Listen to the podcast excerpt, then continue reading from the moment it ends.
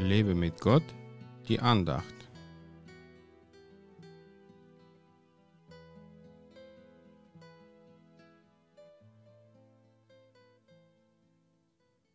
Wir haben nichts hier als fünf Brote und zwei Fische. Matthäus 14, Vers 17. Ich kann mir gut das Gesicht der Jünger vorstellen, als Jesus ihnen sagte, dass sie die 5000 Menschen speisen sollten. Sie haben bestimmt gedacht, unser Herr spinnt doch wohl. Wie können wir sie alle mit fünf Broten und zwei Fischen speisen?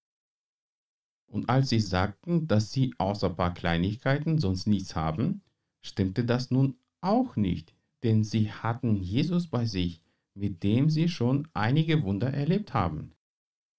Warum sollte dieser Jesus, der Wasser in Wein verwandelt hat, auch nicht in der Lage sein, all die Menschen um sich satt zu kriegen? So denken wir oft auch, dass wir nichts außer ein paar kleinen Gaben haben und deswegen etwas nicht tun können. Jesus will aber diese Gaben nehmen und sie vermehren. Als ich vor sechs Jahren angefangen habe, Andachten zu schreiben, hätte ich mir nicht vorstellen können, dass ich mehr als 10 Abonnenten haben werde.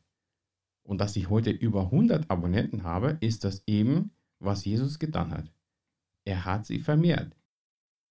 Eigentlich ist es ein geistliches Gesetz. Wenn ich von dem, was ich am wenigsten habe, dem Herrn gebe, dann gibt er mir viel mehr zurück.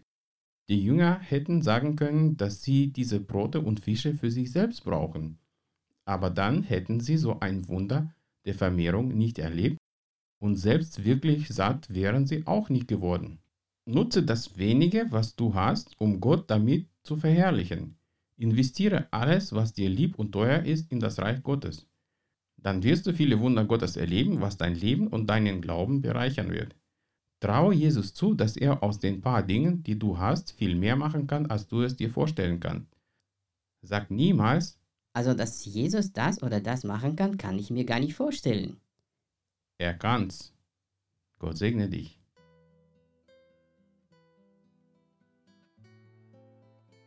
Mehr Andachten findest du unter www.lebemitgott.de. Ich freue mich auf deinen Besuch.